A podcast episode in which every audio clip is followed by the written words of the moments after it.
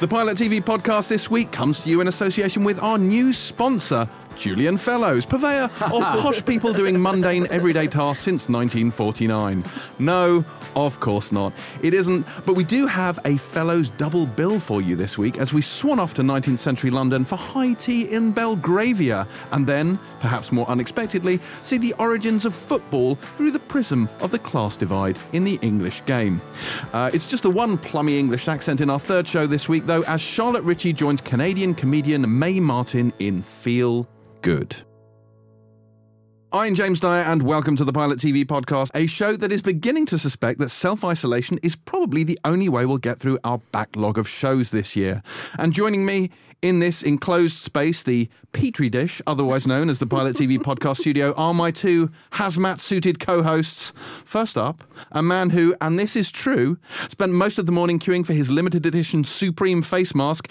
It's Boyd Hilton. Correct. Do There's- they, they, there is one, isn't there? There's a good no. There is. Yeah, it came out this week. Funny enough. Oh in, the, my North- in the North. Face um, collab that came out this week. Yeah. uh, I got a nice fleece. I got a virulently red fleece. Like, Virulent red. Supreme not fleece. the red I was expecting. Yeah. I have to say, but nevertheless, they also brought out um, um, face masks. A yeah, face mask. Is it an N95 approved I face don't mask? know if it is. It's pretty. It's like a balaclava with a with a face mask element Ooh. to it. It's pretty full on. But you're saying the virus is probably not exclusive enough to get past it. I doubt it. I So the doubt it. BOGO I will ward it off. I think so. Yeah. I think it's more. Fa- I think my virulently red thing stands better chance of warding off the virus than that. That seems entirely fair. Hmm. Entirely fair. Uh, also joining us this week is a now renowned TV personality in her own right, even if she still doesn't own one.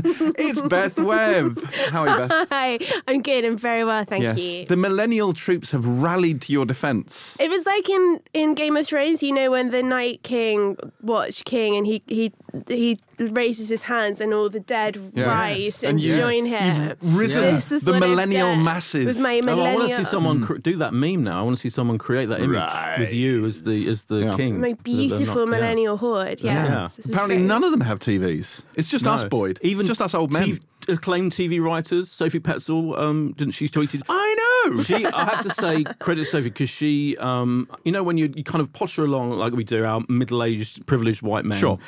um, in the media and in the metropolitan media at that, and you know, I, I banged on about my massive TV last week, and now I sit there watching it, you know, day and I mean, now the virus is on, that's going to be a godsend, isn't it? Yeah, yeah, But she pointed out that most young people these days live in shared houses. That hard, so a lot of them don't have um, front rooms to watch, to commute, to come together to watch stuff. You kind of made this point yourself, but Yeah. she was backing it up that it's just a completely different world now, and I f and, and that did make me feel like an idiot. I mean, privileged. I mean, it's a learning surely. curve, Yeah, isn't totally. it? I mean, our living room is a bedroom, and my housemate is in the bedroom. So we do Yeah. things like with Game of Thrones every Monday. We'd sit around and watch it together, and that was a nice communal thing. But if I do just But you have to watch, kind of make an appointment to do Oh, that. Whereas absolutely. when I was growing up, we all sat there in front of the TV. When I was at university, we all sat there in front of the TV in our front room.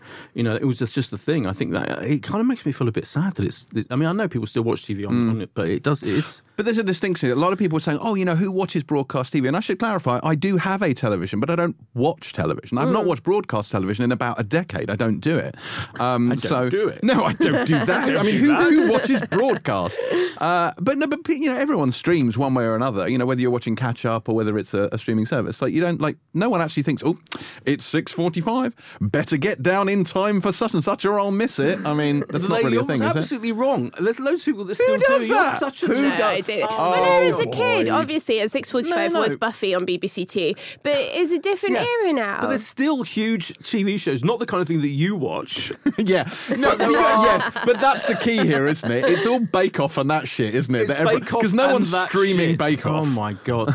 Let me remind you that it was only barely eighteen months ago, maybe that um, that uh, Bodyguard was the highest rated drama in the history of British television, Yeah. with 17, 18 million people watching it, and the vast majority watching it live, appointment to view. Sunday BBC One, so it still happens. You just have, if you build it, they will come.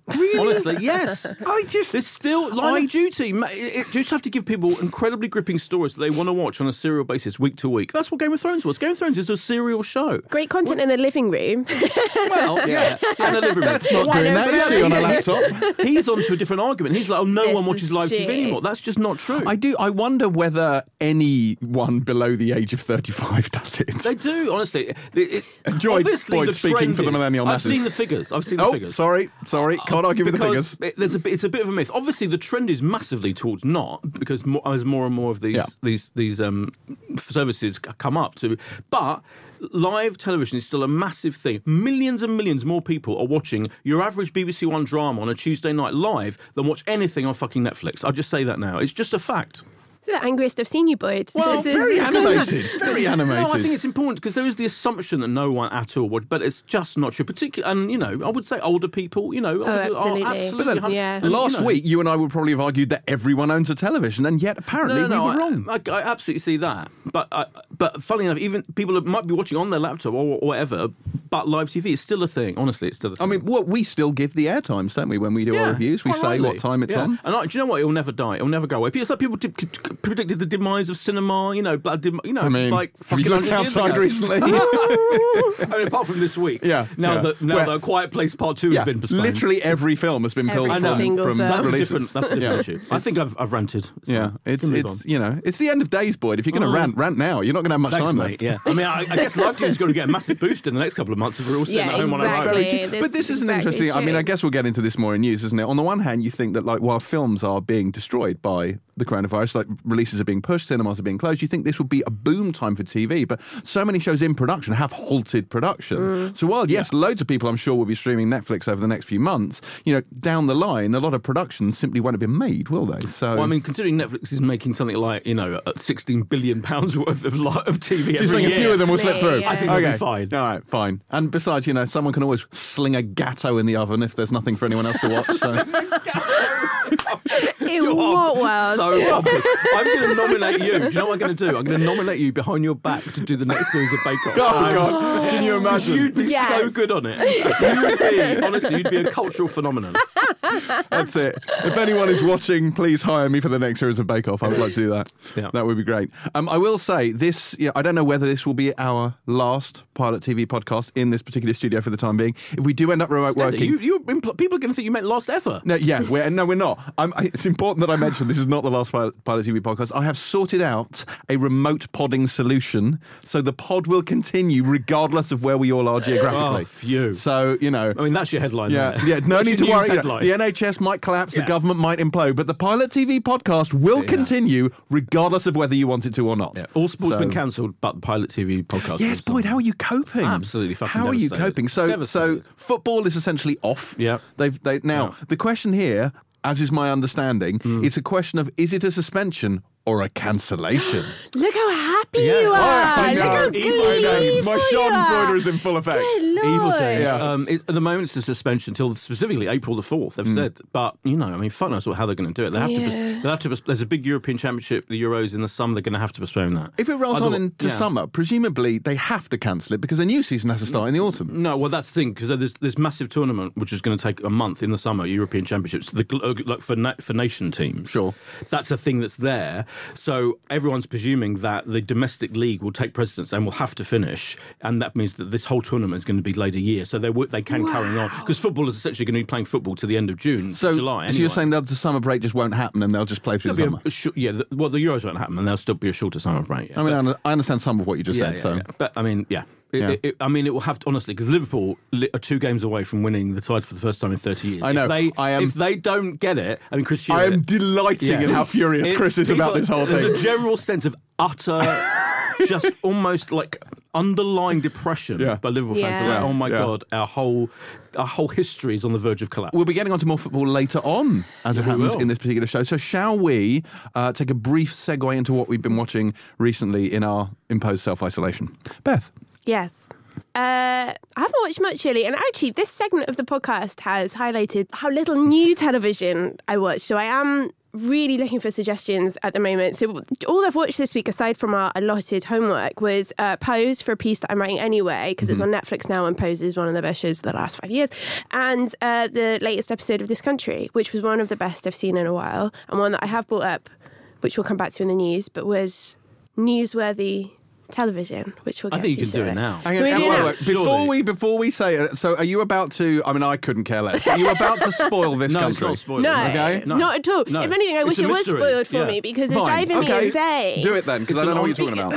because it- in the opening minutes, so it's it's obviously this mockumentary, and it, they're in the house, and and Kurtan's outside, and no, he's not outside. Have you Kurtan, ever- Kurtan is a character. Cur- Kurtan is the character. Kurtan Sure. is the brother in this country, and their grandma makes appearance, who has has never made an appearance in the series before. Face blanked out, as you would, you know, to Pixelated. protect Oh, pixelated right, okay, to yep, yep. protect their identity, yelling at the camera. And I was like, this is odd. Why have they not shown the face of the grand? This is surely something that you would do. It's been revealed that this was an A-list actress playing the grandma in this country, which, given the gravitas of the show and that it's like taken off in the US Mm. and they've now got this remake, we need to talk about the recasting there. Um, Seann William Scott, what on earth? Yeah. But uh, it could be someone amazing. And the the um, oh, what's his name? Tom, who who writes and directs the the show, has kind of dropped some clues because everyone is speculating as to who it could be. He said it's someone that flew over especially for the episodes. They've got a creative partner, a very creative partner,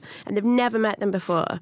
I think it's Tilda Swinton. I think that Tilda Swinton was in this country. Everyone's assuming it's Tilda Swinton. Everyone assumed it was Tilda Swinton when they because it did look, you know. I went back and freeze behind, framed it. behind the pixelation. It looked roughly like a kind Yeah. of Tilda Swinton-ish person, and also, of course, famously, Tilda Swinton does go in heavy disguise in Suspiria. Right hmm. now, I haven't breaking news on this front. It was Boyd. It wasn't me. It was Boyd. It wasn't me. No, would but breaking news life. is that my colleague interviewed um, the Coopers, Yeah. um, Daisy May and Charlie, for my other uh, job, Heat Magazine, Yeah. Um, for the next issue, and I can exclusively reveal that they said explicitly it's not Tilda Swinton. Now, they could be lying because as when I saw Tilda Swinton do a Q and A for um, for Suspiria, in which she out and out denied that she played a character Yeah. she clearly did Yeah. play. Yeah. So she and people when she does do one of these these mystery appearances, she's quite capable of lying about it flat out. She lied to your face. Right. That woman will just lie to your face. Exactly. So it could still be her, but I'm fascinated by it's a very exciting whole thing is to trying to work out who else it could be. They're credited as Elvis Presley in the credits. Yeah. Wow. Which it definitely is him. But as I mean, your sure. and the bigger point, that you, the first thing you said about, which I totally agree with, is it is one of the greatest episodes of this country so far, which also means it's one of the greatest episodes of any TV comedy of recent years. It's fucking brilliant, James. Honestly, So James you, watched- you like the first it. one? No, I didn't. Oh, oh yeah, I No, remember. Oh, I hated it. Oh, I forgot you were an idiot. I mean, I appreciate it's se- semi-autobiographical for best, but uh, I just, you know, I just But no. the book club, the book group, is absolutely glorious, isn't it? It's so good. So Daisy May Cooper's character gets into this book club, but her in her her go-to genre is Goosebumps books.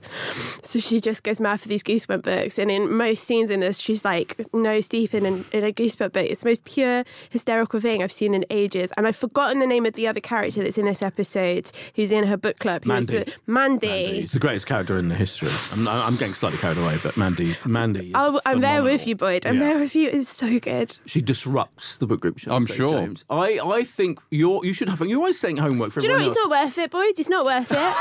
It's not worth it. Did you say he's not worth it or it's not worth it? He's Both. not worth He's it. not worth both. it. Definitely He's both. not worth it. He You're doesn't right. know. yeah. Um, yeah, it's incredible. It's fantastic. Yeah. Really good. Yeah. So I'm sharing what we watched this week a bit uh, with with Beth. Yeah. Did you watch anything else? Just that and pose. Okay. This is what I Yeah, mean. fair enough, yeah. Recommendations. I have to. I have to jump in because I, I want to get this in the middle. just so then wanna you can jump in? No, because I just think this needs to be sandwiched by people being positive. So I need to talk about breeders. So it's possible I did not fully express myself when we reviewed breeders last week. So we talked about it, and I saw this show, and.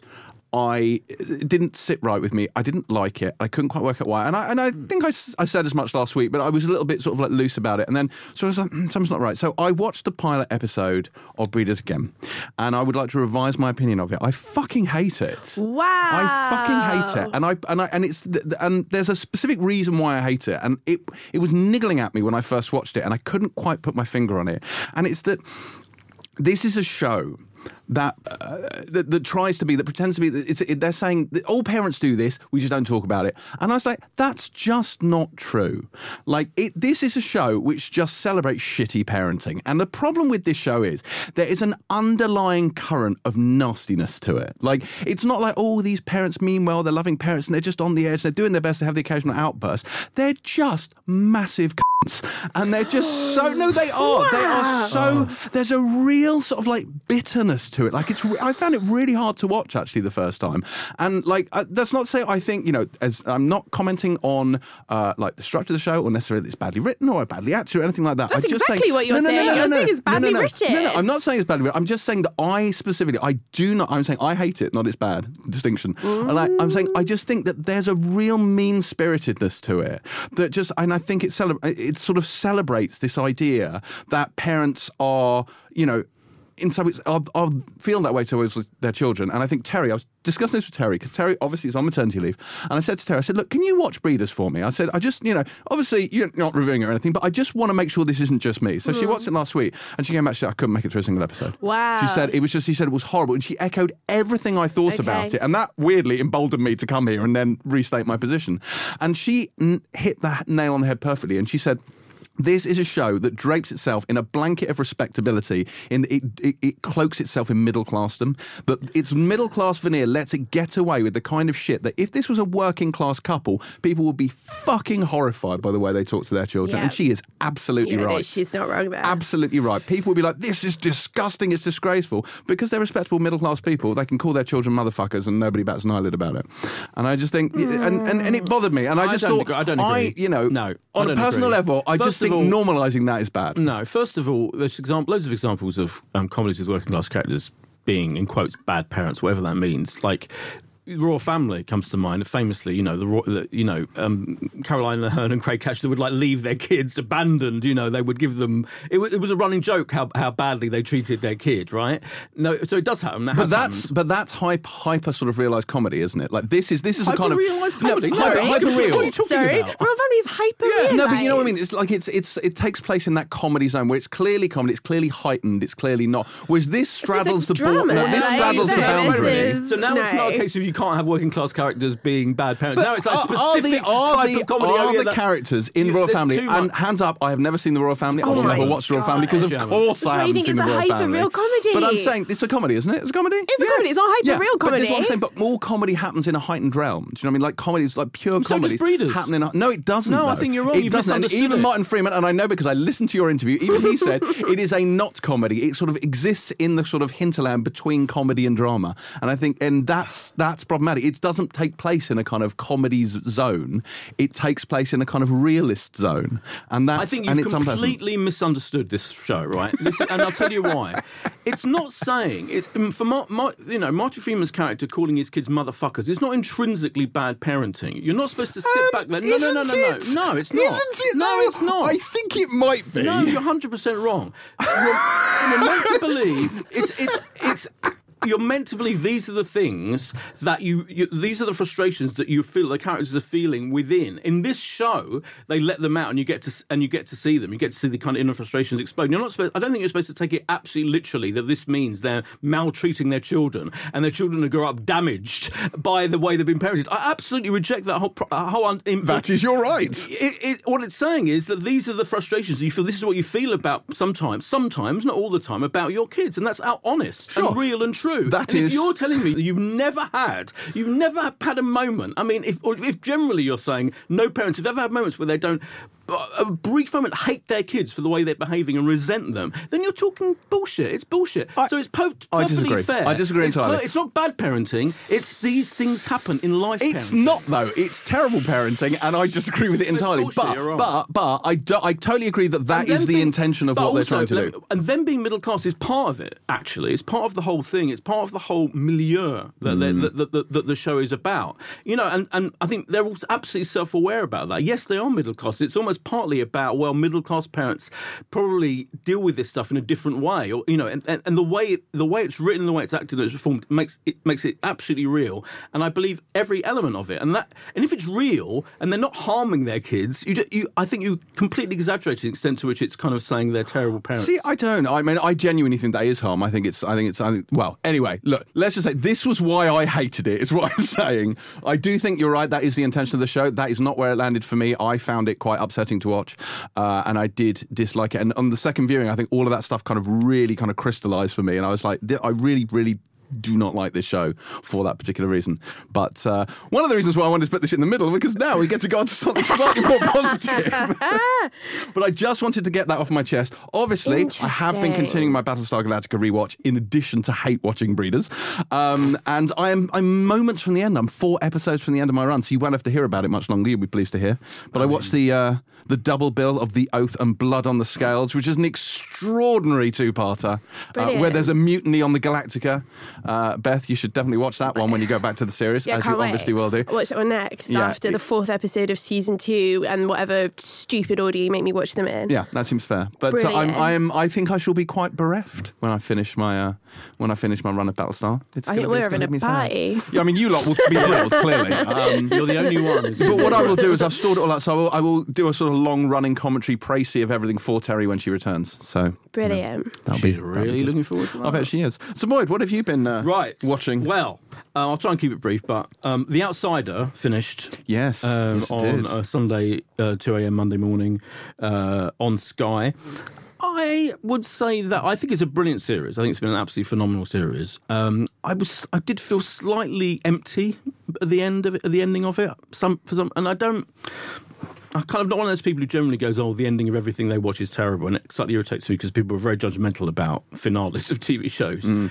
and it's very hard. But I mean, I guess it's intrinsically Stephen King's fault, really. I mean, I haven't read the novel, but, It's but King's Listen, fault. I do think Stephen King has an ending issue generally. Like, I feel like the ending of It is terrible. Like, you know, both. I I mean, do you know what I mean? It's just all fine. I'd say is the climax, like the whole. When we reviewed it, remember we talked about it. It was so it was such a realist um, tone to it, um, f- you know, for what is essentially you know a, a supernatural Yeah, horror. yeah, yeah. But, and it maintained that so brilliantly, e up to and including the finale. And uh, every time you thought oh, there's there's going to be this, you know, every time you think it's going to go well over into over the top it style territory, Mm. it didn't. It pulled back.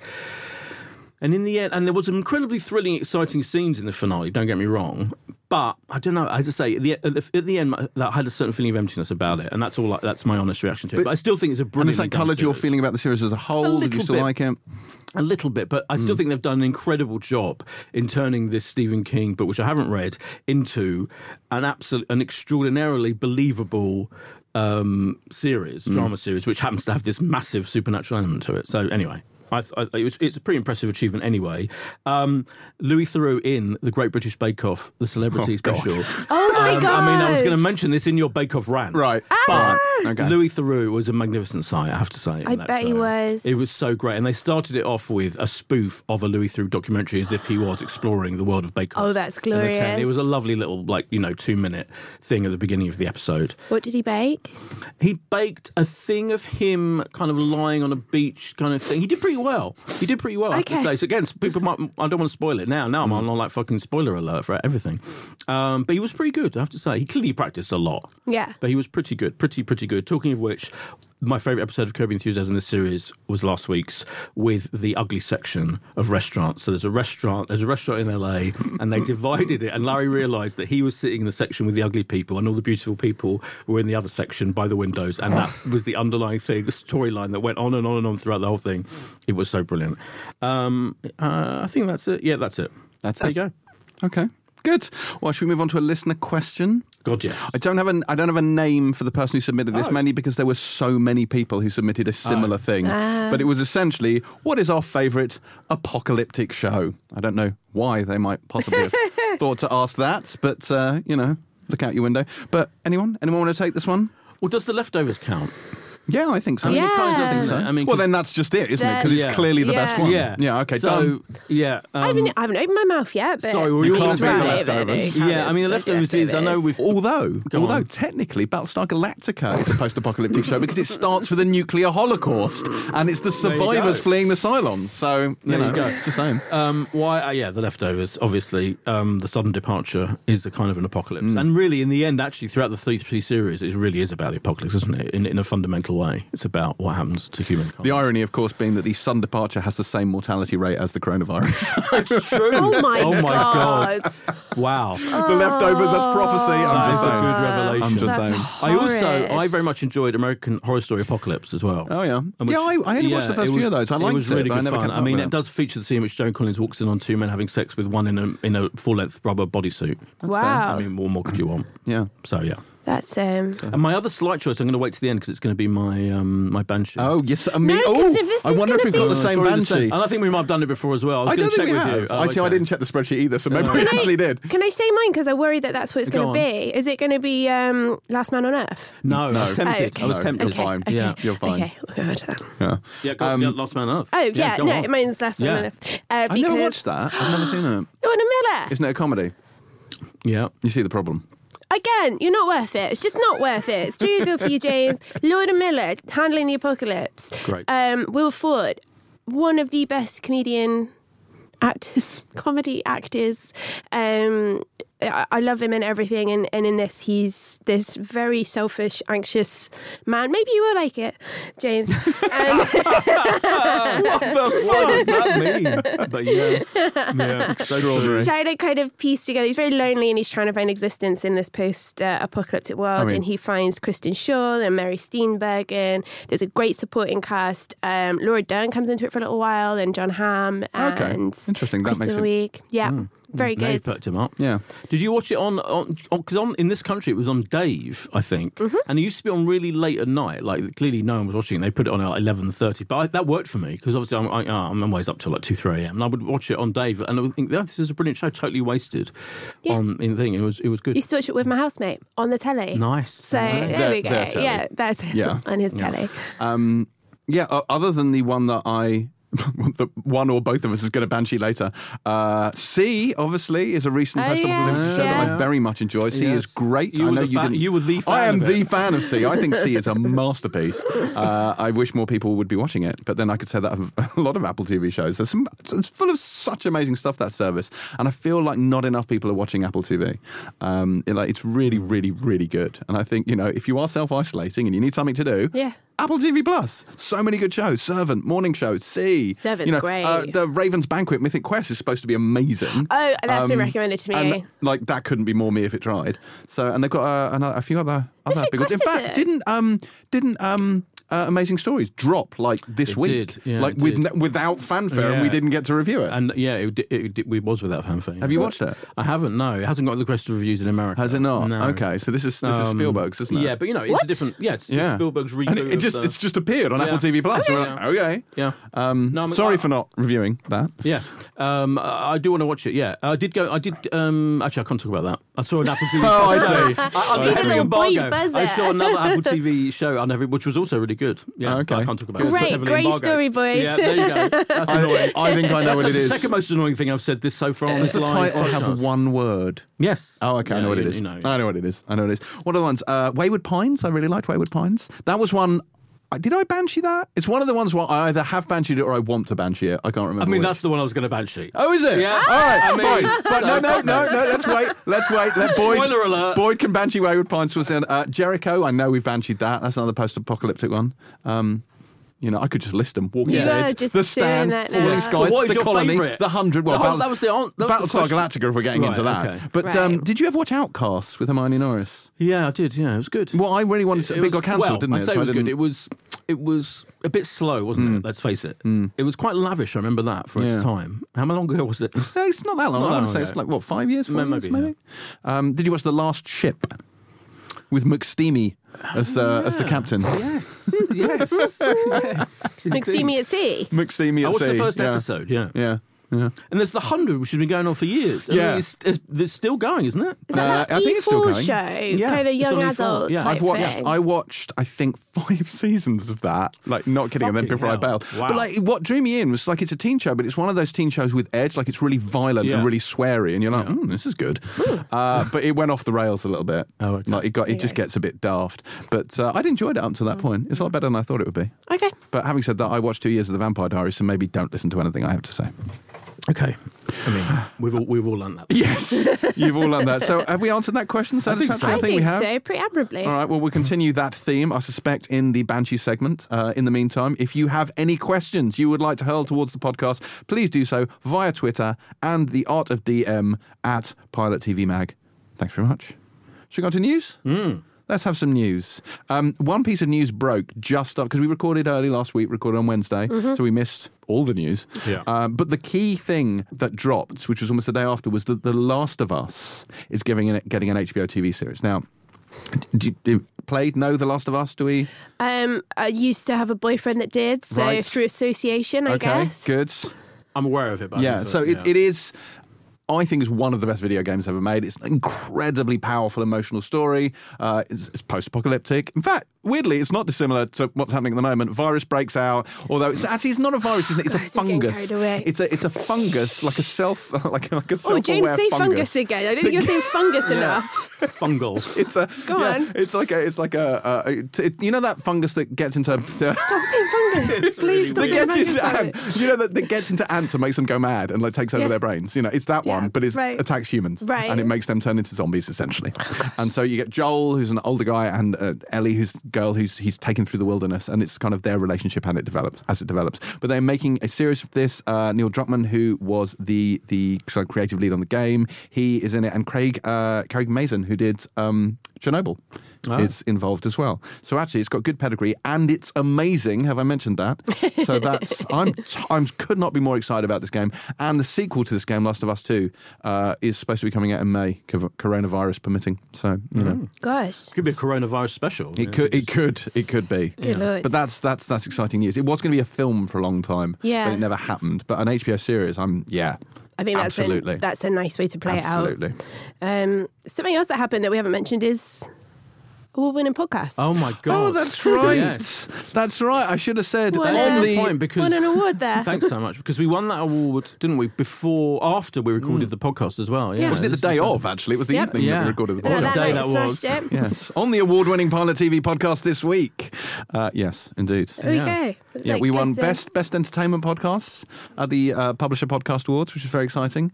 Uh, we got an award. I don't have it here; it's upstairs, but it's full of glitter. and we, um, we, James and I were there to. You sadly you weren't there to to join us, and nor and nor was our leader um, Terry because she's Hmm. just had a baby.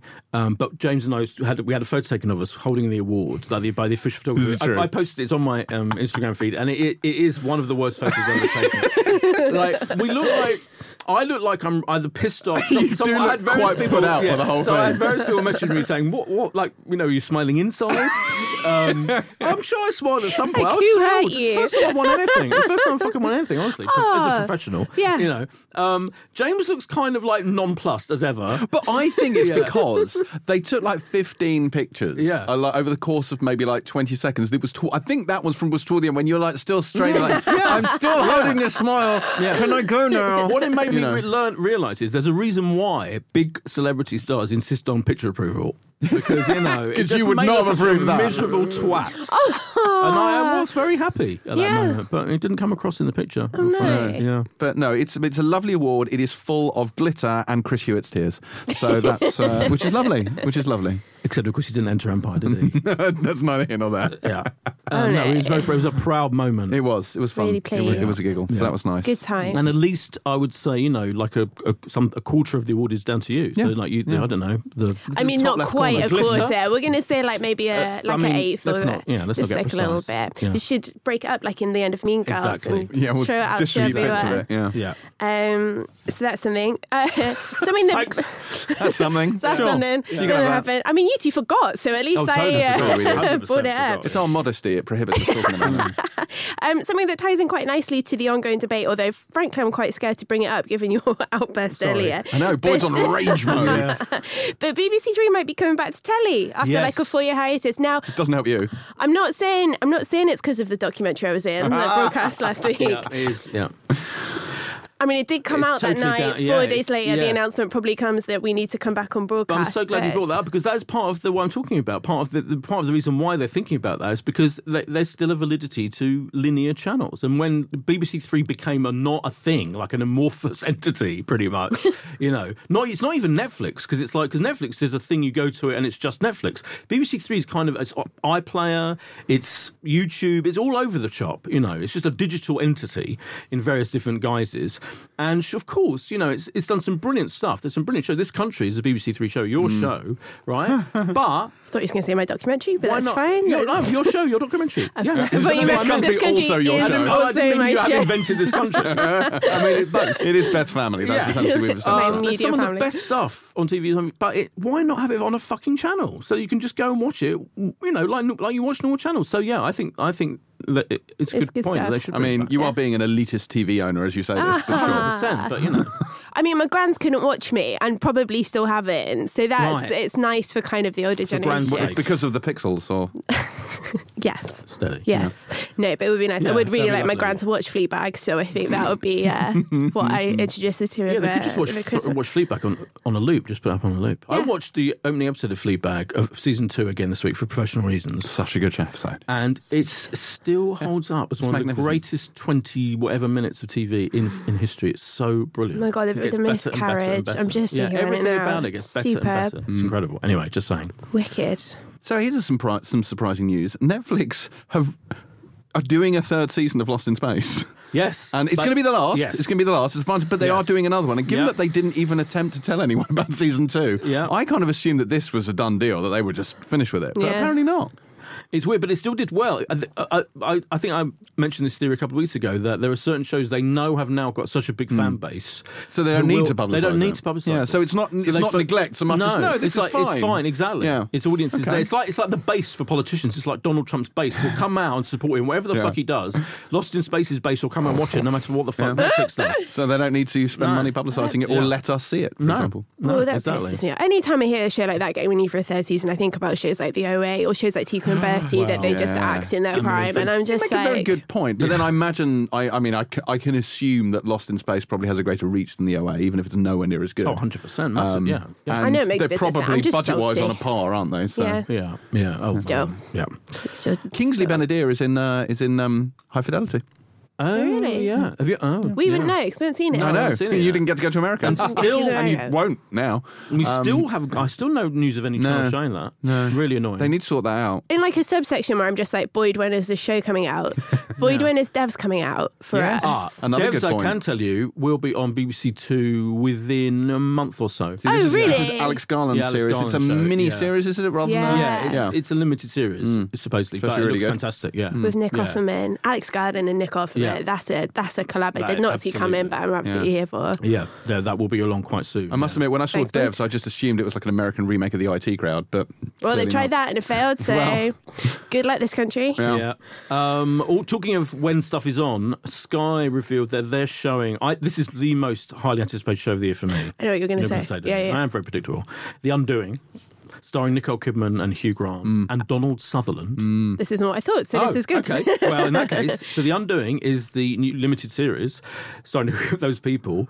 It's um, directed by Susanne Bier of, you know, yes, Bird Box, After the Wedding. I loved I love After. Box. I love After the Love Wedding. Bird Bird Box. Box. Love yeah. Susanne Bier stuff. She's brilliant. Written by David E. Kelley of Big Little Lies, etc. Fame. Mm. Love him too. You've got the dream cast, you've got the dream director, the dream writer, and the whole idea of it, of this, um, that Nicole Kidman plays this therapist with devoted husband, played by um, Hugh Grant.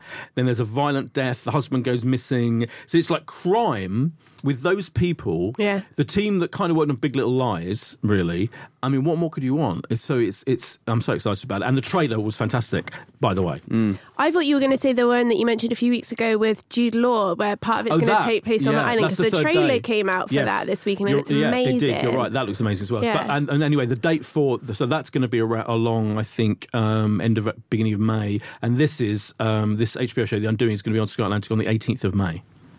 Put it in your diary. Mm. But both of those are incredibly exciting. Yeah, Yeah. they're both the most exciting. I'm, I'm excited about. In Amazing. excitement, have we used the word excited enough? By the way, news is pretty much we do say the word exciting. I, I, Do we? I- yeah. I mean, better that than fungus. I'm- Yes, I apparently. was just going to say I know, that. but I do feel sorry for listeners who have to endure saying everything is exciting that we mention in news. But Yeah. just, I guess Well, it's part of the we're an point. of it. excitable wasn't. We're an exciting. excitable We wouldn't talk about right. Yeah. Um, speaking of exciting things, we saw our first image of Stormfront. Do you see this from The Boys season two? This is Aya Cash's character. No, I didn't. Uh, and I'm down for this mainly because I loved The Boys season one, but also I'm a big fan of Aya Cash. Did you ever watch You're the Worst? Yes. Yeah, really, really enjoyed You're the Worst. I thought she was great in it. Weirdly, though, I never watched the final season, but I watched the rest of it. Um, but I thought she was brilliant in it. So I'm, I'm very excited that she's in this. And Eric Kripke said, put up a, a tweet or an Instagram post or some form of young person's social media thing, and uh, and it was just like it was like you are not ready for no, you are so not fucking ready for Stormfront. So apparently we are not The fucking is ready. really key there. The fucking is key. yes, we're not fucking ready No. for Stormfront. So you know, good. Um, one of the things that I, I kept to news, which I could have said I watched earlier in the because I've been saying every week, is Inside Number Nine. So the last episode was on a Monday. You, you, this is You essentially like an this. Ongoing really running inside this. number nine commentary. Yeah. you're doing, isn't Hundred it? percent. Yeah. But there is proper news because they announced as soon as the um, sixth and final episode of this series aired, which was another brilliant episode. Absolutely loved it. It, it, it started off as a kind of line of duty police thing and then turned into something else. Um, not only a fifth series, not only a sixth series has been commissioned, but a seventh as well. Two more series Wowza. have been commissioned by the BBC. Every people slag off the BBC, but they know what they're doing. They know they've got an absolute brilliant thing on their hands with Inside Number Nine, and they let they pretty much let you know Steve Pemberton, Reece Shearsmith, and the producer Mm. do what they want to do with it. And two more series of that. It's fucking brilliant. It's such a good thing. Yeah, Okay. so that's good. That's good. Um, Falcon and the Winter Soldier has fallen foul of the coronavirus. Hasn't everything though? Everything Pretty much, but that that's kind of a big one, Okay. isn't it? Like yeah, they've shut down huge. production on That's that. a shame. So Oh, who got added to Loki this week? That was great. Richard E. Grant. Yeah. Yeah, Yes. Richard Richard E. E. Grant being added to anything is good. Yes, I agree. Just a little beam of sunlight in this horrible week. yeah. I think is Yeah. Richard E. Grant joining the Loki. He, uh, we were saying this in the Empire podcast. He looks like an older Loki. Like that blows my mind Yeah, slightly. does. Like, can you imagine? Yeah, I Don't know. That's exciting. See what happens. There's lots of uh, dimension hopping in that. So we'll see. In fact, didn't they? They've also there's a date for Marvel, the MCU's sort of What If series, which is coming to Disney Plus. That's coming. Uh, they've set a 2021 summer 2021 release for What If. Brilliant. I'll put Yeah. that in my diary. Yeah. I sense sarcasm, Boyd Well, I Hilton. mean, you know, Are you not excited by What If at all? uh, I don't really know what it is. No. Okay, so it's based on kind of the What If comics where they Don't take know what a they are. this is like trying to explain reality TV to me, isn't it? Yeah. Uh, no, so, so they take sort of a key thing in uh, in the Marvel universe and they change it. So it will be like, what if you know Captain America was? Like, I think it was what if um, uh, what if Peggy Carter was actually Captain America? Do you know? I think that's one of them. Oh, so it's, okay. been- Oh, it's a key know thing, watched. and it's it's animated but with the voice talent. So and some of it looks crazy. There was zombies in it and all sorts of things. I saw some of it at uh, at D twenty three. That whole um, uh, DC Comics um, uh, event, yes, Yes. Arrowverse thing. Crisis on Infinite. Right, whatever's- yeah. exactly. Is is arriving in this country, by the way. Hasn't it Um, already arrived in this no, country? no, no, it arrives um, in about two and a half weeks' time. I've just seen it on the schedules. But am I right in saying it? No, because hang on, hang on, hang on. But some of these shows are already showing here. Oh, it's a big delay. No, they so it's the, all the shows have been on hiatus. Sky are back, are, are behind, or a bit behind, Yeah. and now they've waited. And, and, and But have thing- they got the rights to Batgirl now? Because the whole problem was that Batgirl is part of Crisis on Infinite Earths, and no one was showing Batgirl over here, so you couldn't watch the whole thing.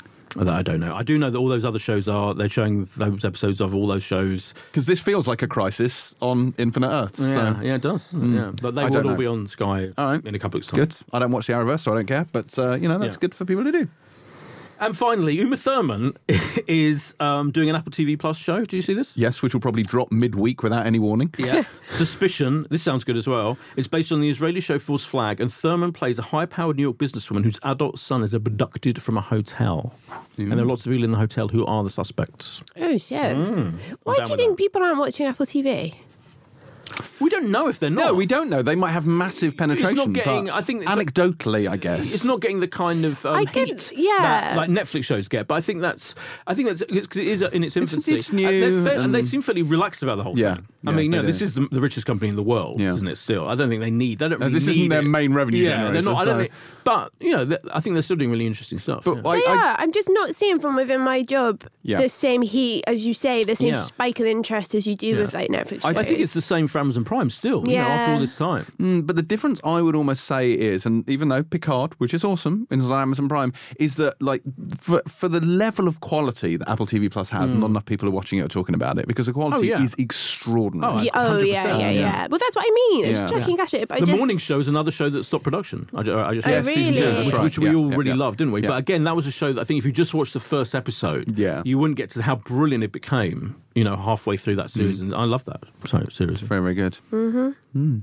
And Disney Plus launches next week, which I guess we will be getting into on the next podcast. We bloody So, will, yeah. We can actually review The Mandalorian. Yes, this is the way. Yeah, Um, is that it for news? I think we done so. with news? Yeah. I think so. We are let's done Not, let's not spin with it out. news. Boyd, when this turns off, let me know because it will. Um, There's may ma- not notice. 'cause- Well, there's a maximum. There's an hour maximum. You're so I it know, will I know, but I may Yeah. not know And because then I'd I'll- have to look at my computer. I'll start it up sometimes. again. Okay, fine. Shall we move on now to this week's reviews? Yes. Yeah. Uh, first up this week, even though it aired, you know, already, I mean, yesterday. All right.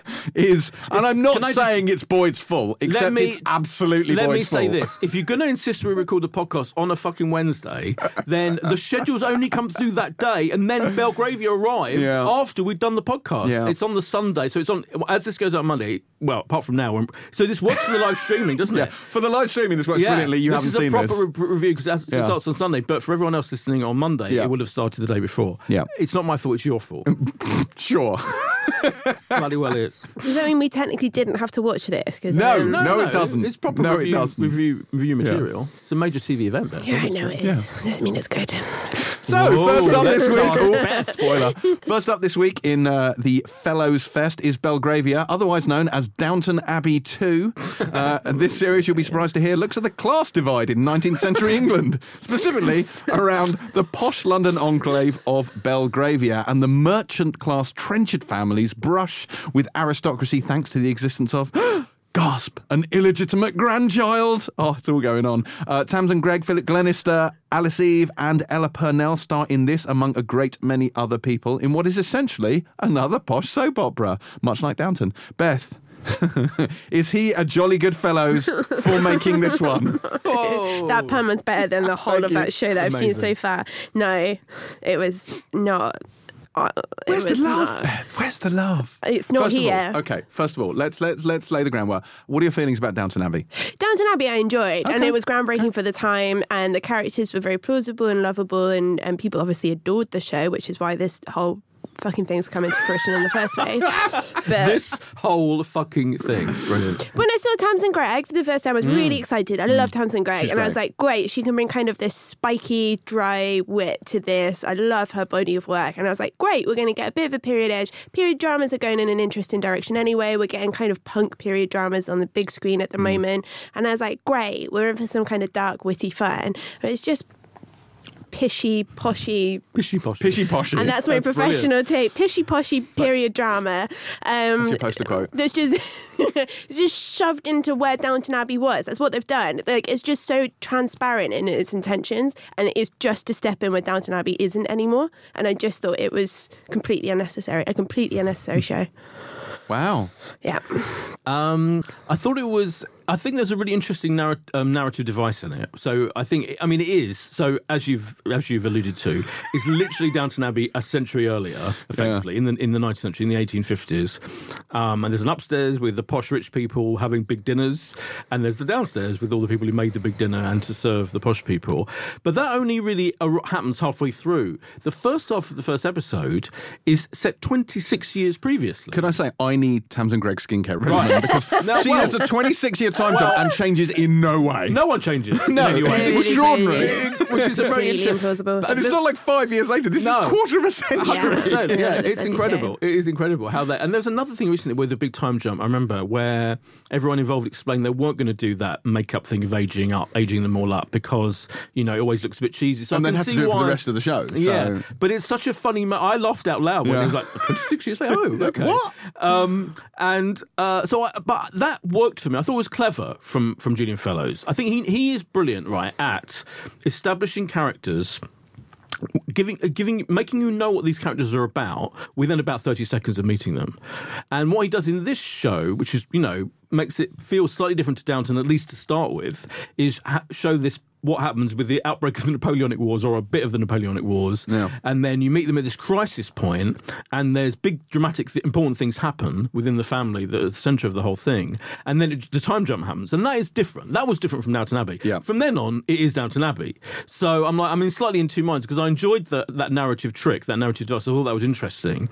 and bold, literally incredibly bold, especially because you're not aging. They all look exactly the same as they did 26 years later. But it does give give you a emotional basis for the characters and for the story. So I was kind of invested in them. I like, I, you know, I thought they were interesting. And I love the fact that Tamsin Greig's on-screen Friday night dinner husband Paul Ritter is downstairs as mm-hmm. one of the butlers. That was good. But I have to say, will I carry on watching it? I'm not desperate to carry on watching it, even though I did kind of enjoy it a lot more than Beth. I think. But th- that's the thing. I think you've already seen it all before. You Yeah. don't need to keep watching it because you've seen every Yeah. single scene in that Yeah. show before somewhere else. And I'm just I'm craving something new with a period drama. Mm. It's just pandering very much to that audience and giving them exactly Mm. Well, what they want. And I'm not one of those people. Well, yeah, you're right. Apart from the 26 years later device, if, the- maybe if they skip forward 26 years every episode, then it's going to be amazing. Imagine if they did that. that would be different. like them in the afterlife. Yeah. Tamsin Greig as a ghost. Yeah. That I'd watch. Yeah. Um, no. Uh, what I did find quite weird about this is I assumed that there would be a real sort of upstairs downstairs thing, which is what worked so well about Downton Abbey. And the thing about Downton, and I love Downton, uh, is that the downstairs was always, I think, the more compelling stuff. Like it was a downstairs; it was all about the people in the kitchens, downstairs, behind the stairs, all that stuff. Like the upstairs were they were quite funny, but they were just idiotic, bumbling posh people, uh, and I think that was part of the fun of it. The thing with this is it is thirty nine minutes into the first episode that you see any of the servants doing anything where they have a dinner. yeah. And even then, it didn't work for me. Like, it feels like utterly faceless servants, none of whom I don't believe were introduced by name, and they didn't really stand out. You know, it just wasn't really. It felt like that was there as a sort of pro forma inclusion, and it didn't need to be there. And I think this is less upstairs downstairs it's a more subtle look at you know proper society aristocracy versus the kind of like middle class which is the trenchard family and it's really the division there and how this sort of child links them together um, but i mean yeah there's familiar beats there's a dowager duchess of richmond and it's like yeah of course there is and there's sort of pointed glares over over sort of china cups but The um, Countess of Brockenhurst. oh, there's one of those as played well by the yeah. great Harriet Walter. Yeah. Who was the best thing in it. Uh, yes, yeah. Yeah. I mean, there's a lot of sharp tongues in this, Yeah. and but mainly through this, I was like, God, it must have been exhausting to live like this, where ooh, reputation is everything, and the scandal, and oh my God, and you're just like, oh, for fuck's sake. um, but yeah, it just, I, I think I'm, I'm with you a little bit. Like, I enjoyed this in the way that I quite enjoyed Downton, but for me, this was sub Downton. Like, it was nowhere near as good or compelling. The characters weren't as interesting. They weren't as you know charismatic. You know, and also like the Downton, there's so much texture to the different Yeah. characters, so much variety to it, and there just isn't that here. And I actually, I, I agree with you. I think Downton was more fun. Remember, Very Yeah. much this so. is trying to be Very much so. slightly. I mean, literally darker. The, the downstairs scenes are so dark. Yeah, you can't see what's going on. Ritter. I was like, is that Paul Ritter in the dark? Yes, it is. I mean, obviously, it was dark in the 1850s. I'm sure. But you know, but remember how f- um, like D- Downton had Maggie fucking Smith, Yeah. I know. Uh, and Hugh fucking Bonneville, I know. who are Both their middle brilliant names, yeah. comedic Yeah. performers. And in this, I'm like, they're not quite. also had Mr. Carson. I mean, Right. It does matter. Those things, you know, Yeah. that those Yeah, it, yeah, it's you know those those slight casting decisions matter. I think Harriet Walter, like for me, is like she's saving Mm. it just about, but she, even she's not Maggie Smith, and that's partly in the writing and partly in the in in the casting. Yeah, it's not as much fun. But it's heirs and inheritance in, and inheritances again, and you know you got John Lunn's similarly bouncy score, which is almost interchangeable with the Downton Oh, one. God, yeah. Um, so I feel a bit like you know if people are pining for Downton and really miss it, maybe this will help Hmm. scratch that itch a bit. But I also feel like it's not the most essential. So Not at all. Hmm. no. it isn't. No. Well, anyway, Belgravia does air on ITV on Sunday, March the 15th at 9 pm, which, if you're listening on our usual slot on Monday, was yesterday. So I hope you enjoyed it. Um, next up on the Fellowes hit list is The English Game. Uh, this one takes a look at the origins of modern football in England. It's a six part series on Netflix and begins with Old Etonians and factory workers facing off against each other on the pitch uh, and reaching across the class divide. See, there's a theme here. To bring the beautiful game to the masses. Now, Boyd, was this a hit or can Julian shove it up his arsenal? Oh, Woo! Round of applause. Well done. Well, done. done. this episode. This is the Julian Fellowes. There are, you know, you wait for one Julian Fellowes period drama to come along and two come along at once. Obviously, this is the one you should be getting on board Yeah. because I, I so for, this is the dream project for me because I obviously I'm interested in football. Yes.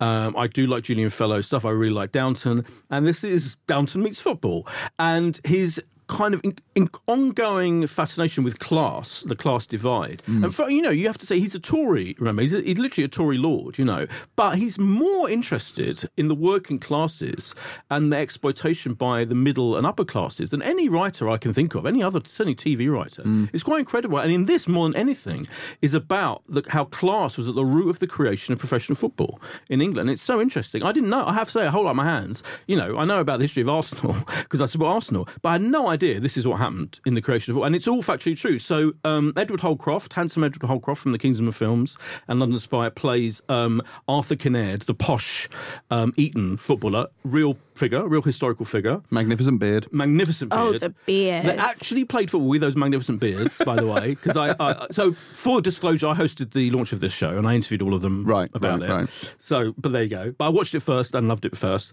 Um, then um, you've got um, uh, Fergus Suter, who's like the Glasgow working class figure, and and so these are real Mm. I liked him a footballers. lot. Yeah, um, uh, played by Kevin Guthrie, who started out as a professional footballer. Did he? So Oh, can actually- seriously? yeah, so he can actually well, sorry, as a footballer. I don't think he can get that far, but he can actually play football. So they learned to play football properly. By the way, it's not CGI; they're properly playing football. Um, and I love the way you said that so in the same way like Tom Cruise learned to fly a Well, fighter yeah. pilot. I mean, it's these people No, learn no. to play football. That is hard, honestly, to do convincing footballing in the t- in TV. I can give you countless examples of incredibly unconvincing football. I mean, it all looks the same to me. So so there's that thing that the, the football works, but just the whole story is extraordinary. That this massive class conflict, literally a, a factory-based team versus an Eton-based posh boy team, um, uh, um, and, and that was at the root of, and this conflict between them was at the root of creating a, the professional game. It's so interesting, and at the same time as all this is going on, this kind of historical lesson, it's really compelling. The characters and their private lives are much more compelling than Belgravia. So it's got that element. The classic Julian Fellowes. You know, there's Ill- illegitimate babies again, and there's um, there's people falling. There's illicit affairs, and there's there's the female characters are interesting because they're really the like moral. the- They're the moral voice of it. So Yeah. the females, or there's two in particular, who are telling the men, reminding the men, don't be fucking immoral louses. I enjoyed that. and that was really interesting. So. I loved it way more than Belgravia, and I really, really enjoyed it. Beth, Yes. I mean, it didn't take much for me to like anything more than I No. like Belgravia, but I did enjoy this. It warmed up on me a little bit. I find the the character introduction is quite overwhelming with his show. So I was a bit like, oh, this and this person, and, and it's all There's at once. lot, it's yeah, quite it's yeah. quite thrifty in, in getting the ball rolling there. But um, it's everything I like about football. In that I hate the politics of football. I hate the money. I obviously hate all the like Right. Systematic racism and homophobia and things. But what I really like is about kind of the roots and people pitching in together. Like I used to work at um, Dean's Court, the Bournemouth football ground. amazing. so I used to work giving out hot dogs and things on at half time.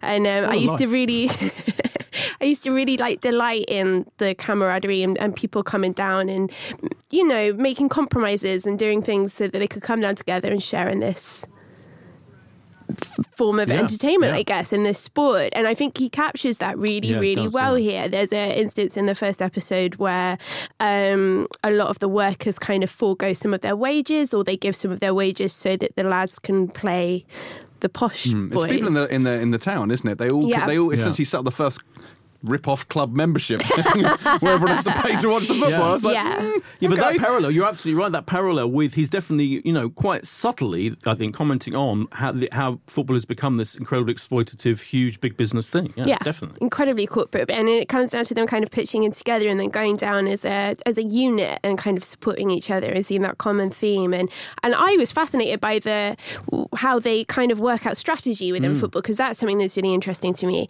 But um, how they they, with the working class team, they're like, no, you need to go wide because essentially otherwise it's just a bunch of fucking guys chasing a ball. Completely, Um, but they're they're the ones that kind of come up with these strategies to use the space. That's what he says. It's like Yeah. football is about space. It's about using space, and so kind of seeing how that evolves is really interesting to me. So it was kind of coming down to the fundamentals and the origins of football that I really liked. I think it was very well cast. I liked that the female characters were, as we say, the moral backbone and came through and said, "You're you're being ridiculous and pompous, and we don't respect you," essentially, which was pretty thrilling Yeah. um, for that period. Um, so yeah, I was a big fan, and then also Craig Parkinson's beard was out of this Craig world. Parkinson has real It beard even, envy. even outdoes Ed Holcroft's beard. Mm. Right. Good lord! I want to see some GQ like Esquire Yeah. articles as to how to maintain. I might try and grow one just so I can try and. If I grow one, I just, I just look like a rabbi. I, I, it's not. It's different for me. Why are you saying that like it's a bad I thing, nothing boys? against rabbis. I don't particularly want to look like a rabbi. I don't want people mistaking me for a rabbi. I just, you know, I have no Judaic wisdom to impart. Let me just make that clear. Oh, but, that's yeah, not true. But you're so right about the formation thing. I forgot about that. Yeah. it's, it, it's partly about how the way of playing football changed. These guys Mm. changed the way football was played. And it's so interesting. They literally just used to rush.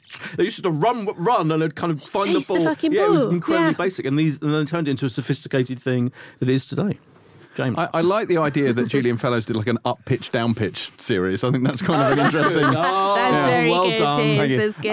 Uh, you know, I see. I didn't want to watch this. I expected to hate it. I was almost furious that you made me watch this. I because it's not like I don't enjoy football. I, I have a, a kind of a weird visceral hatred of football, and th- weirdly, there's a quote in this that perfectly summed it up. So there's a bit where where where she turned there in bed and she turns to her husband. And She said, "Alfred, you're a decent man, but this game brings out the worst in you." Yeah. and I, that is my whole issue with football. I don't have a problem with it as a sport, and people. It turns otherwise nice people into twats. no, they're just twats underneath. I think. Perhaps, it just perhaps. Yeah, just- I do think, you know, even like people I know, Chris Hewitt, you know, it brings no, but it brings out the worst in people. Like they become really sort of like sort of venomous, and it's, it's, it's I just I don't like the whole culture around it. So I think that's I guess what bugs me about it. So I didn't really want to watch this. That said, you're absolutely right. It was far more compelling than Belgra- Belgravia. Um, I like that idea as well. Like, you know, they were spreading out, they were passing the ball and doing things like that. And, I, and I like the fact that, you know, there was that sense that, uh, that they talk about as a game for gentlemen, but the hypocrisy and then essentially not cheating, but really kind of gaming Oh, the game cheating. I mean, to, yeah, to, I to, yeah. you know, to win. Like, there was a lot going on there, and I really enjoyed Mm. the, the, the community aspect of it. And it gave me, I think, an appreciation for football, which people have tried to explain to me in the past, and I've never really got, which is that, that it's not about, you know, it's not about necessarily the game itself. It's not even about the tribalism, which is the part that I hate. It's about the kind of, it brings communities together, it brings families together, it brings fathers and sons together, you know, in the sort of ages past when men were sort of emotionally demented and couldn't like express their feelings. Like sons and fathers would bond over football because they mm. couldn't talk about feelings because it was anyway. But do you know what I mean? And, and there's elements of that in this, and you start to see that this game is so important to this community and what it means to them. And you know, not a one of them gets paralytically drunk and glasses anyone, and maybe that comes in a later episode. But you know, so so yeah, hmm. it's it's it's really good stuff. It's only six parts, isn't it? Yeah. So I'm Yeah. I'm I'm not saying I'm going to watch the rest of it, but certainly I'm not ruling it out, and that's the most you can hope for. that is a triumph. Yeah. I've watched the first two episodes, and it, it, it, it the political stuff's so interesting. Yeah. there's literally Yeah. And like, it's you know, a this- slice of the era. Like Yeah, it's really, it really interesting is. looking at the factory and Yeah. the guild and the Yeah. wages and how you know how Yeah. the, the struggles. There. There's there's Yeah. a lot more going Yeah. on here. And I think it's interesting because Julian Fellowes isn't a massive football fan himself, so he, he, he, his son's a huge football Yeah. fan, and um, so it was more it was more the class element of it that Yeah. interested him, and you can see that from the show. Yeah. That's good stuff. Right, so that is the English game. This drops on Netflix on Friday, March the 20th.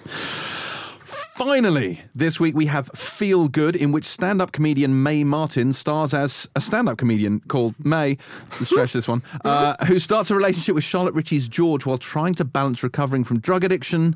Uh, and despite this that synopsis, this is a lot more fun than it sounds. Or is it, Beth? Yes. Uh, I watched this pilot twice because I you? enjoyed it so much. Um, I think I don't like a lot of stand up comedy, and I certainly struggle with the very self serving idea of stand up comedians using their careers as stand up comedians Yeah. to make a living, which a, a lot of them Who have would done. make a TV series about that, eh, Boyd? Oh, I mean, ridiculous. idea. Uh, but this was just a launching pad to talk about drug addiction and grappling with your identity and coming to terms with being gay, which is what Charlotte Ritchie's character is doing in this. So it starts off with her coming along to one of Mae Martin's uh, stand up performances. They get along. Um, it, it, again, thrifty storytelling. I'm really into how quick it was. I could have used that with Mrs. Um, the Fletcher. Catherine Mrs. Fletcher last Yeah. week. Could have done with that kind of. I was like, oh, this is moving quickly, and I'm I like this. This is holding my attention span. So they meet and they fall in love very quickly, and Charlotte Ritchie moves in with Mae Martin, and it's about how quickly their relationship develops. And then um, Mae Martin's mum, who's played by Lisa Kudrow. Yes. Um, So it- the classic Kudrow head wobbles that she does. Her head movements are a thing of legend. They truly, truly are. Um, she kind of drops the bomb that Mae is a former drug addict, and um, that's when obviously they have to start navigating through being very honest with each other. The bubble pops that inevitably comes at the beginning of any relationship, and they have to kind of work out how that works. And it's so sweet and funny and beautifully written. I think there's a gorgeous little um, sequence in IKEA, which is very cute and. Um, pure and I like the supporting cast. You've got um, Al Roberts, he is one of my favourite things in Stath Lets Flats, and he's in this called uh, he's a character called Jared, um, and he has this great line in it like, "Can you hold that thought? I'm just going to go and get my Tupperware from the cloakroom," which just tickled me. Uh, so he's in it. We've got um, Ophelia Lovibond as well, who I, I really really like. Um, I just think it was really beautifully Binky. shot. Isn't she called Binky? Yes. show? Yeah. Yes. Brilliant. She's the worst, but in the best way. Yeah. Uh, I thought this was an absolute delight. I loved it, and I'm going to watch all of it.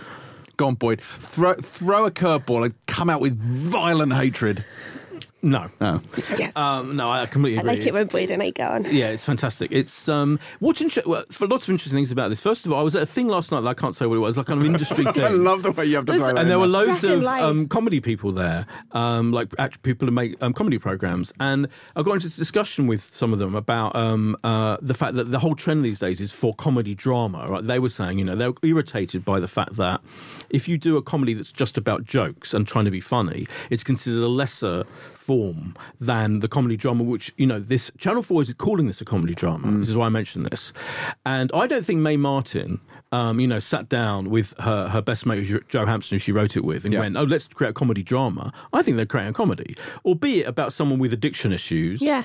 And, but it's flat out funny Yeah. all the way through. And when it's dramatic and emotional, it's dramatic and emotional. And my and I said this to these these people last night. I was like, well, for me, like I don't think viewers care if it's if something a comedy is quite dramatic and powerful and emotional and isn't gag gag gag. They still know kind of underneath it, it's a comedy. This is what Roisin Conaty said You're when she right. was on this very Yes. podcast. She made that exact point. Exactly. Hmm. And I was partly thinking of Game Face. I'm also thinking of This Way Up, Aisling Bea's one, which is even more, Oh in gosh. quotes, emotional, right? Yeah. But still, you're watching Aisling Bea show, you know it's a comedy, even though uh, uh, 50 minutes of it might be Hmm. an incredibly intense emotional experience. about truth. So, yeah. So I'm, I'm down with both types, is what I'm saying. And I Yeah. think it's very interesting that Channel 4 is insisting this is a comedy drama in all its publicity material. For me, it's just a fucking really good comedy. Yeah.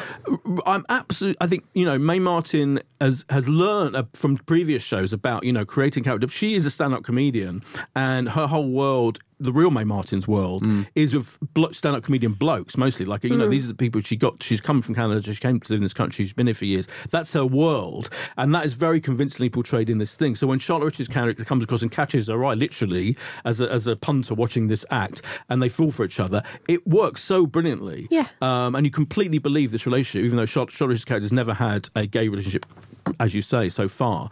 Um, I think I, I think it's part. It becomes about addic- the addiction factor, which is so interestingly done. Episode two has a brilliant climax that is fucking brilliantly done.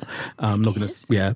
Um, I love the fact it feels so on the, so kind of aware of current thinking, if you like, about gender and sexuality and all of that, but does it such a light touch and of- and, and not it's not preaching, it's not trying to make a point about any of that. I think it's just the, the fluidity of the sexuality in it. I think is absolutely real, particularly for this generation, if you like. Sounding incredibly pompous. And Wow. no, uh, sorry, but The I mean- fluidity of the TV ownership was just extraordinarily May- yeah. accurate. Like interestingly, I, so I did interview Mae Martin and Charlotte Ritchie about this as well. I should say. Of course you did. Yeah, Shout and Mae Martin that. said, you know, like Yeah, for her, like people are calling it a lesbian comedy. Interestingly. Oh no, I disagree with yeah, that. and it's not. She's like, no, 100 percent not. No. In fa- if anything, everyone in it is bisexual. Yes, and you I know everything that is, from it. Uh, is, is, It never even occurred If to you me want to one label it, but that- she did a whole radio show, a radio force, it was about labels of sexuality, and she's so interesting on the whole topic. Yeah. And this is a show that authentically and organically looks at that whole thing, but it's about the characters and who they are, and you just That's love exactly the it. characters. They're Yeah. so great. They're so believable and funny and likable together. These two, I think it's great. And fucking Lisa Kudrow. I mean, come on. So yeah, massively in favour of it. It's a really good comment about the genre as well because comedy is such a personal genre. Hmm. I think you really do kind of project onto comedy, and you, comedy you don't laugh at. You don't all laugh at the same things, clearly. So it's anything. such a. if anything. So you you know you you kind of take from that your own shared experiences and you put it across. It's not like you don't say oh this is a horror drama because in between the, the Yeah. jump scares Yeah. there's like deep emotional rift, do you? So it's the same with comedy. Yeah, I think it's really good. We've got to the point in t- particularly in TV, and, and I think it might have started with girls, where you know, you know, at least girls was very influential, and of course, Fleabag. I mean, Fleabag is flat out funny all the time, but. I think creators of this stuff Yeah. feel they can be dramatic and emotional and address in heavy issues within their comedy that they're creating. I think that's a really good thing. Yeah. What did you think, James? Oh, I So, swear to God. so, so, so, I didn't for one second. I would never have described this as a comedy uh, drama, a comedy drama. This is a comedy. It clearly Oh, was a good. comedy, and I went in. there- I don't know if that Admittedly, works, I'm not the best barometer of these things, but I came in this, and I wanted to say, like, you always ask me, like, what is my kind of comedy? What I've this is my kind of comedy. Like, this Oh, is absolutely what I want from comedy. The writing incredibly sharp, incredibly aware, incredibly intelligent desert dry kind of dread deadpan delivery like this is what i find funny and the fact that there's dramatic undertones for me again you've got that thing which i love which is the juxtaposition of drama and comedy like again i think this is a comedy hmm. but i think what i don't like is comedy that is quote unquote stupid that takes place Oh, in this yeah. hyper realized Yes. state that i talk about yes. I don't like that heightened world of comedy, like Will Ferrell comedies. This is not the world I live in. I do not recognise that world. That is a world of stupid people being stupid. I don't get it. I don't understand You're it. Make it die. minded. I'm very literal. I need to see the world I inhabit in a comedy. I need to be able to relate to it. You know, and that makes me laugh. And I found it funny. I thought they were the most adorable couple, even though I mean Charlotte Ritchie. In many ways, in this case, her character George is a little bit controlling. Do you know what I mean? Oh, yeah, You yeah, know? yeah. And it's a little bit. Yeah. So it's, it's, a very imbalanced relationship, you know. But I, but I'm saying, despite that, I thought they were super cute together. I really enjoyed the dynamics they had. Uh, you know, I enjoyed like uh, Mae Martin's sort of like Energizer Bunny, super kind of enthusiasm all the way through it. Some great lines in this, but also like some of the. I, I love the way that they just threw lines out there without really thinking, oh god, are people going to get that? You know, like there's a bit where she says, "My past is in a box in a trench at the bottom of the ocean. Only James Cameron has seen it." That's a pretty fucking niche reference. And I was like, do you know what? Fair play. I found that really funny. And for the other five people who got that joke, I think they liked it too. Um, really, really liked that. I enjoyed the karaoke scene. Fuck off, Jared. Just made me properly laugh out loud. Jared Just so really enjoyed this. Jared's the I. I, I really liked Charlotte Ritchie in uh, Fresh Meat. I thought she was great as Oregon, and I, I loved that character, and her delivery is, is brilliant. Fresh Meat, another one which I find hugely funny. Really So enjoy that comedy. But yeah, this has been. I'm absolutely going to watch the rest of this, and I don't think I've ever said that about comedy on this No, show. this is well, historic. Believe apart from. Home and maybe a couple of others, but yeah, Yeah. really, really enjoyed this. I thought it was, I thought it was fantastic. spot on, Yes. great, brilliant stuff. Um, and I like the fact that Mae also she's a master of deflection. Like, there's a lot she doesn't want to talk about, and she uses comedy and sort of misdirection to just dodge everything. And there's it's really interesting looking at that and like the level of. Um, of kind of like pain that she's kind of using comedy to to to Hmm. you know obfuscate. Um, yeah, great great stuff. Loved it. Uh, this did indeed feel good to me. Ah, I'm so happy. You're on a roll today. Yeah. This is wonderful. I liked a comedy and a football show. I should probably just No, retire. this is, this is unprecedented. He's definitely ill. well, this is so feel good. Channel Four drops on Wednesday, March the 18th at 10 of the PM. Um, there are a number of other things out this week, aren't there, Boyd? There are. Um, there is. Um, the Nest starts on Sunday. This is a new kind of drama thriller written by Nicole Taylor. It stars the great Martin Compston. Out of Line of Duty, Is and that- Sophie Rundle. Nicole Taylor wrote Wild Rose. I think so. Yeah. Yeah. Ah. Um, and it's basically about surrogate. Is the surrogate the young surrogate mum who offers to to carry a baby for this posh um, couple, very successful couple who live, by the way, in the most um, beautiful, stunning house somewhere on the coast outside Glasgow in Scotland. O- On the sea, by the sea, you know, you know, in um, the Invisible Man, the film The Invisible Man, Yeah, yeah, yeah. that house by the sea, which Yeah. is the most, one of the most incredible things in it. This is like Stunners. the Scottish equivalent of that they live in. Amazing. Um, so that's incredible. If you like your coastal house interiors, it's brilliant. Obviously, Do I? obviously, Martin Constantine is always brilliant. But Sophie Rundle is as well. Um, it's, it's so it's basically is this surrogate girl from from hell or is she all right? It's like is she evil and she manipulating them or is she actually okay? You know, that's the kind of setup. But it's not done. It's very not schlocky. So it's kind of like they could have gone the schlocky route, but it's actually gone down a kind of let's let's depict this whole thing as if it's really really happening and how would the characters react and it's so it's very very cleverly done i think and i'm, I'm totally in so i think you know in any normal week we would have reviewed that as well but you know we're busy um, so that's the nest that's on bbc one next sunday there is a three part channel 5 drama so channel 5 is getting into the drama business What? big time now yeah Is that still, a, still, Still- going? Yeah, Penance is this one. This stars Julie Graham and Nico, Nico Mirallegro, who's both of whom are both very good. This is about Julie Graham is the mum in a family, and their their teenage son dies. I mean, it's in the first scene. This isn't a spoiler. Um, she takes her teenage daughter to a kind of um, a group, you know, support group, and they we meet this young guy, this hot young guy played by Nico Mirallegro, and things spin out from there. It's again, really, this is schlocky, but really fun. Um, so that's Channel Five across three consecutive nights, starting from Tuesday, the seventeenth. There's a ITV sitcom. I mean, this is a very rare thing called Kate and Koji, which is a studio sitcom, no less, starring Brenda Blethyn. No Oh, wow. less. Oh, I love Brenda. And it's actually uh, quite not bad. It's actually quite good. it's actually not It's bad. actually. You'll hate it. Yeah, I but, don't, no doubt. but you know, um, but, but, but f- applause for ITV for even trying to do anyone trying to do studio comedy in this day and age. But ITV are doing it.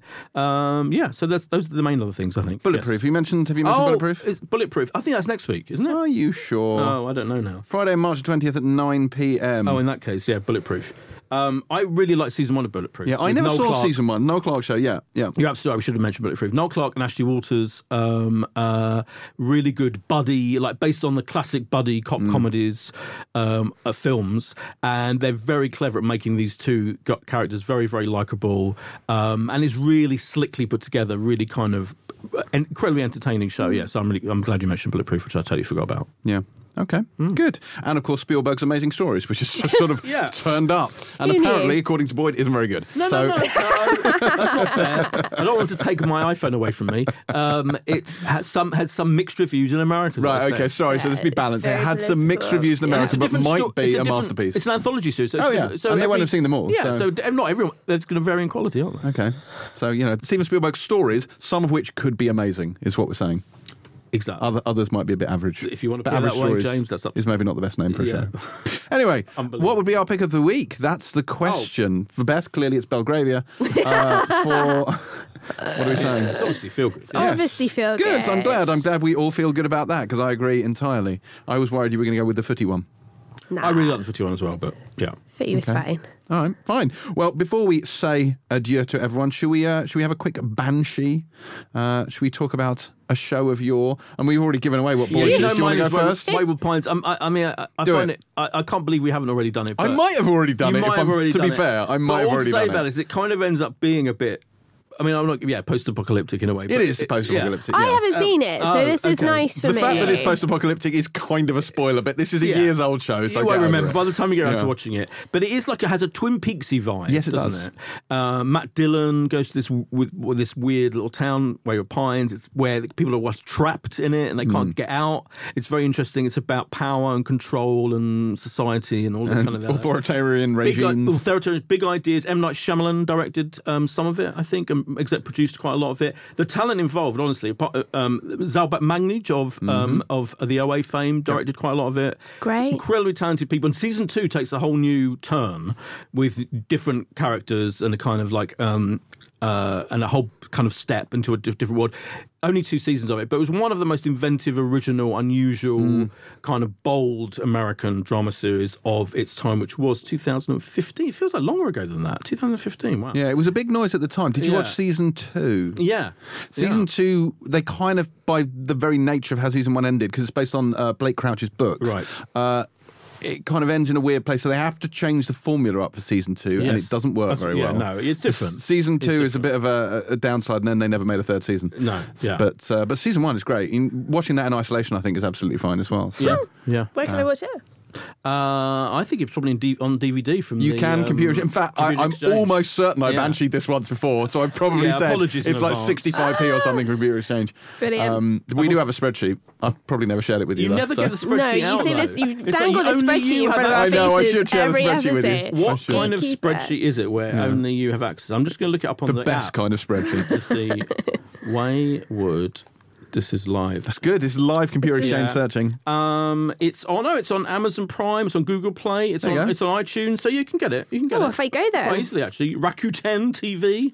Someone has said, Kenny said, what happened to the Banshee spreadsheet? He's clearly livid. Yeah, well, fair enough. Uh, we still the have answer it. Is, Boyd didn't check it because I've never shared it with him. Sorry. James keeps it secret. Yeah, I will share. I will share the Banshee spreadsheet. You never will. I w- I it's will. never going to happen. I will. But then the one that I've done, I'm actually starting to wonder whether whether mine is on the Banshee spreadsheet, and I've already done it as well.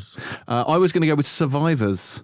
Not That the sounds like something you not do. the 1970s show, Hmm. but the uh, the BBC one from 2008. I think. I think it's 2008. I think season one was 2008. Uh, series two was 2010, and this had Max Beesley in it uh, because, of course, it did. And this was a group of people who'd survived a, a violent virus outbreak which had wiped out most of the Ah. human race because of course. Um, and i love it. There's something about i don't know i find something about post-apocalyptic shows and tv shows incredibly compelling in the same way that Terri like is obsessed with watching misery porn because something about it i don't know it just it, it's something it ticks some box inside her. There's something just she finds it compelling. Same thing with me like jericho all of this stuff. I love the vision of the i mean now i could just look out the window but i love that vision of the world where you know society is broken down and it's forging this brave new world. Uh, and this this had that. And it had like you know shady government people and abductions and whatnot. And there was a bigger conspiracy coming up. Now i watched series one and really really loved it like properly loved it. And series two dropped. I didn't watch it. I was saving up till it was done. And it got cancelled.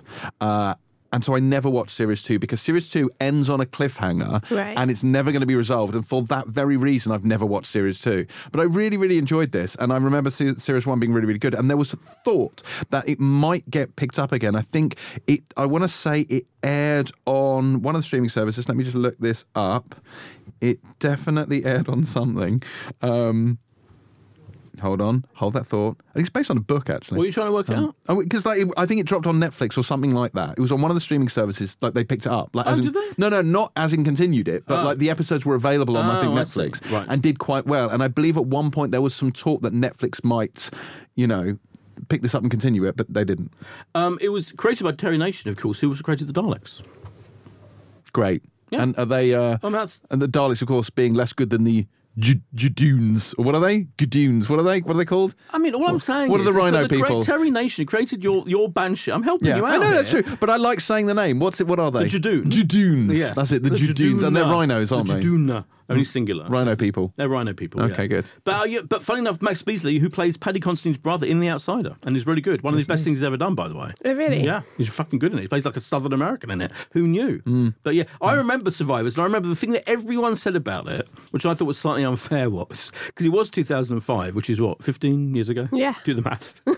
Because it's such a big, you know, it, it was a big canvas, wasn't it? Yeah. Ambitious, but it was BBC One budget. Yeah. so it kind of looked. A bit, it looked It like they- did. yeah, It like wasn't they- The Walking Dead. No, No. wasn't The Walking Dead.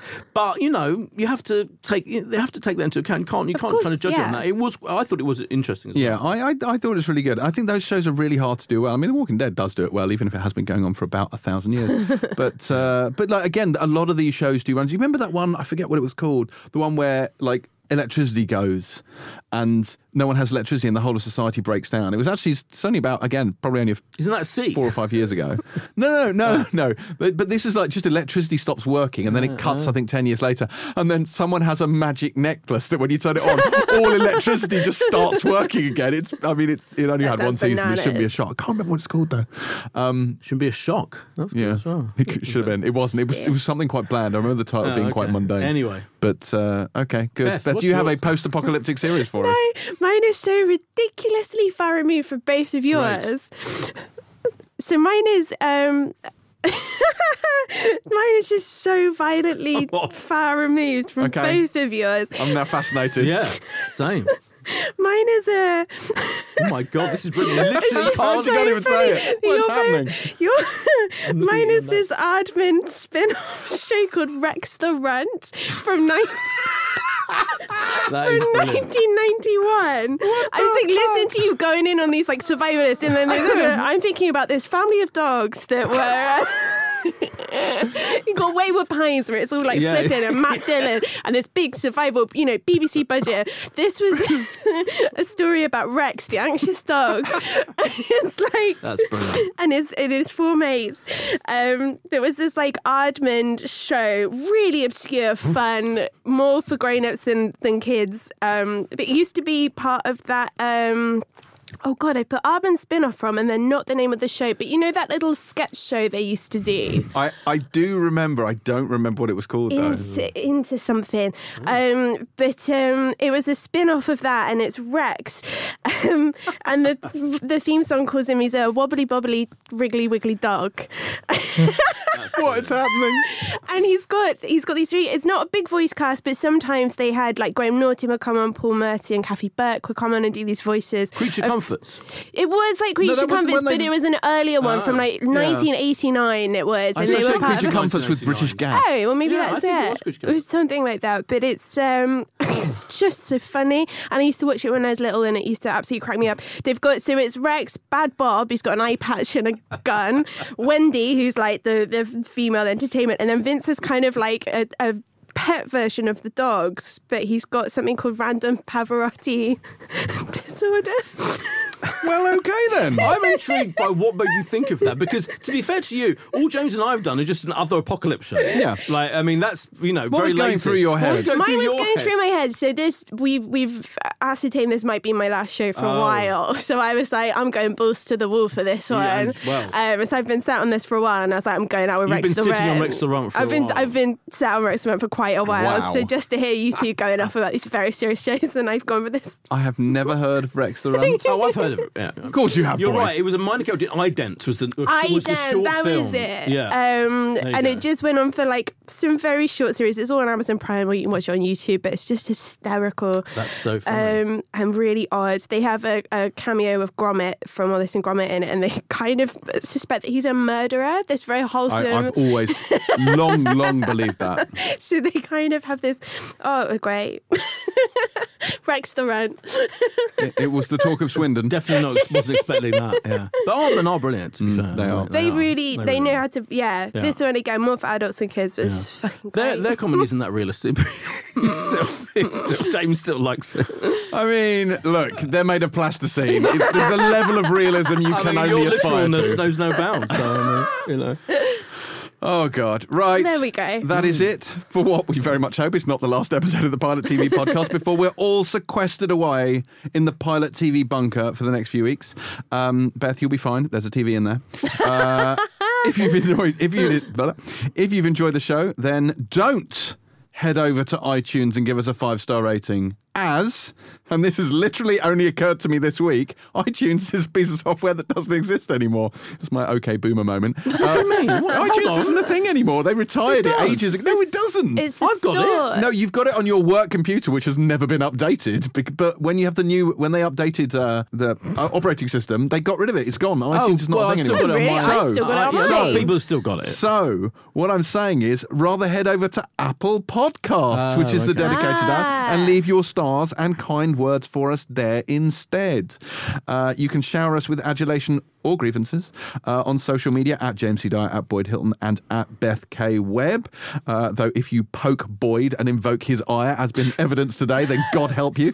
Um, Raging today, Boyd. It's been great. so it's, I know it's like uh, it's it's the bells all over again, isn't it? Yeah. it's the bells. the bells, the bells. um, um, yes, right, okay, fine. Be sure to tune in next week when. Yes, right. Okay, fine. I love that. He'll be editing that out of the uh, of the, of the final version.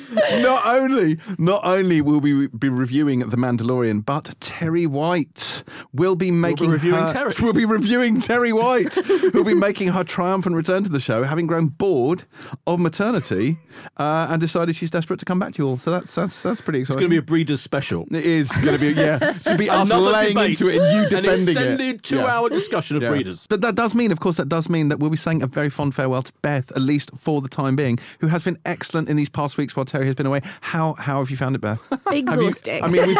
she said shit. Yeah, I mean, I wouldn't be surprised. We've victimised her. We've bullied her about her television. We've You had a go at You Rex the have. runt. day. It's been beautiful. The followers have been beautiful. I want to give a shout out to everyone that tweeted a photo of the Magic Roundabout after Yes. the last Oh, yeah. They episode. did- People went I- in. Someone did that amazing top-down kind of aerial view of it. Oh my god, it's like a Lovecraftian hellscape. Like, how does anyone navigate that you monstrosity? just don't. But the thing You is, just it's a don't. big roundabout with lots of little roundabouts on it. But I most of those lying, little James. roundabouts don't have turnings. No. So why is it not just one fucking roundabout? It doesn't make any sense. That's what makes it magic. Wow, I'm so It's glad we've gone down this. Swindon, you live on the edge out there, don't you? Truly, is. truly, Extraordinary. we do. But no, Incredible it's scene. been Extraordinary. an absolute joy. The followers, the, the Yes. really followers have Wow. forgot. I thought I was going to be hundred and quartered after last week. I really did. I was like, well, that's me done. Yeah. But they really come through mm. for me. You've had so broad thank support from the non-TV owning masses. for what I like to call my swillennials. so um, thank you all. Um, but no, it's been a pleasure. Thank you for having me. Well, thank you. Thank you for coming in. Big, big, big thanks to Beth. And brace yourselves for a torrent of bellends and assorted northern abuse when Terri attempts to make up for lost time, which I can only assume will happen next week. Pilot out.